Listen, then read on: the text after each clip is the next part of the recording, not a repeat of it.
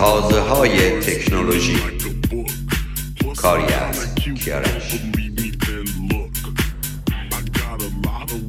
آنچه در این برنامه خواهید شنید. گوگل برخی از سرویس های خود را در دسترس ایرانیان قرار داد. 25 سال پس از فرستادن اولین پیام با تلفن همراه. و کمک آمازون و گوگل به ایالت های آمریکا. برای خدمات رسانی به میلیون ها نفر که شغلشان را از دست دادند. برگرفته شده از سایت های منوتو TV و VOA News فارسی. گوگل برخی از سرویس های خود را در دسترس ایرانیان قرار داد.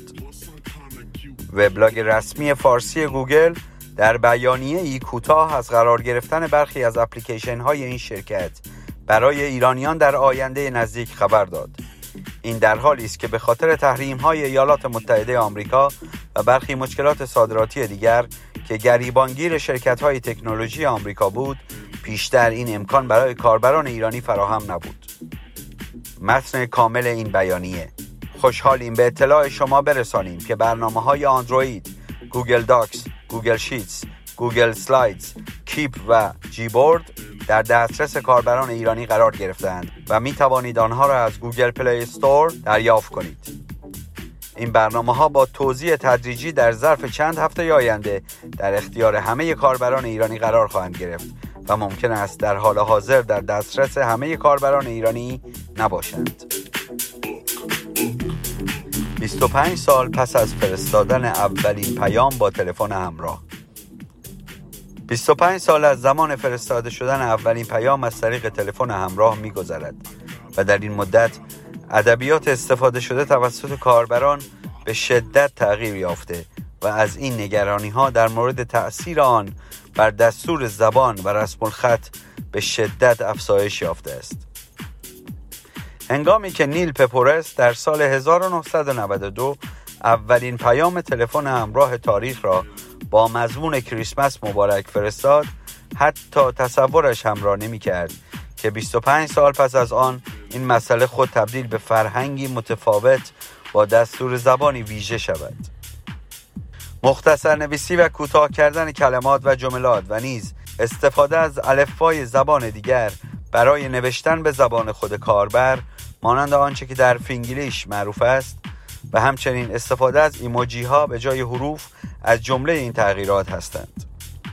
دکتر نناق کمپ از دانشگاه تاسمانیا که نزدیک به سه سال است بر روی این مسئله تحقیق می کند در این زمینه می گوید این تغییرات یکی از نگرانی هایی است که به استفاده از تکنولوژی برمیگردد. اما در حقیقت آنچه واضح است این است که روش نوشتن تغییر کرده است. در این دنیای جدید کلمات و جملات دیگران معنای ادبی خود در زبان را نداشته و می توانند مفاهیم بسیار متفاوتی را رد و بدل کنند. کودکان و نوجوانان بیشترین افرادی هستند که از این تغییر زبانی استفاده کرده و در مواردی خود پدید آورنده آن هستند. استفاده از حروف به جای کلمات مانند استفاده از آر به جای ARE در زبان انگلیسی یا استفاده از بزنگ به جای زنگ بزن در فارسی از جمله تغییرات زبانی هستند که منجر به تغییر دستور زبان نوشتاری شده و عملا آن را تغییر دادند. از این رو گفته شده که این فرهنگ جدید نوشتاری که به آن تکستیسم نیز گفته می شود شامل هر نوع تغییری در کلمات، دستور زبان، رسم الخط و هر چیز دیگری است که به متن اضافه می شود تا مفهومی فراتر از مفهوم ساده و معمول آنها را برساند. از سوی دیگر به گفته محققان استفاده از متن نوشتاری برای انتقال احساسات و عواطف و بحث های جدی ممکن است باعث ایجاد سوء تفاهم ها و سوء برداشت های متفاوت شود چرا که لحن صدا دیگر کارایی خود را نداشته و آنچه که ما با لحن صدای خود منتقل می کنیم عملا امکان انتقال از طریق متن و کلمات را ندارد. به اعتقاد دکتر کمپ تغییرات زبانی اجتناب ناپذیر بوده و عملا راهی برای متوقف کردن آن وجود ندارد. او می‌گوید امروز ما نه به مانند پدر بزرگ هایمان حرف می‌زنیم نه به مانند آنها می نویسیم از این رو نوه های ما نیز در آینده به مانند ما حرف نخواهند زد. با این حال استفاده از این مدل هنوز تنها محدود به همان فرهنگ انتقال پیام در تلفن همراه بوده و به نظر می رسد در آن محدوده نیز باقی بماند. از این رو به گفته این پژوهشگر نگرانی ها در مورد تاثیر این مدل از استفاده از زبان نوشتاری بر روی دستور زبان و رسم الخط آنقدری که تصور می شود جدی نباشد. هرچند ممکن است تا پنجاه سال آینده برخی از سنت های زبانی به مرور به فراموشی سپرده شوند.